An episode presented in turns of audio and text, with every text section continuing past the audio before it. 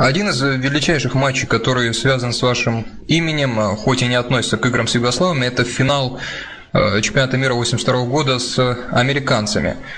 Начало второй половины. Сборная СССР уступает в 6 очков. Игра совершенно не клеится.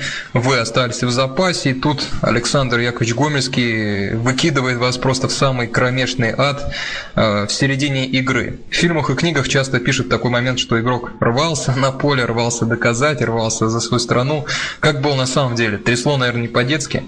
Когда мне Ковельский крикнул, Александр Яковлевич, Калюша, выходи на площадку.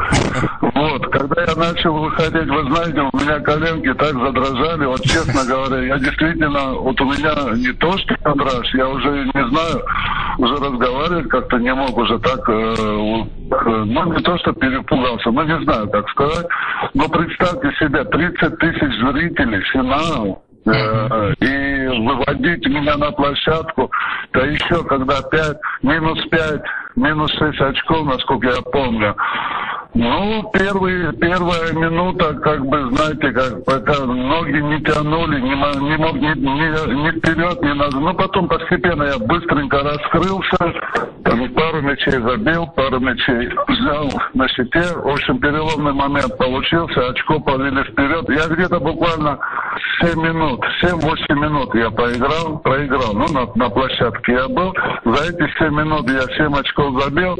Команда вышла вперед, ну вот это вот моя игра и была. Посадили меня, Ткаченко, конечно, меня и выиграли матч. Одно очко.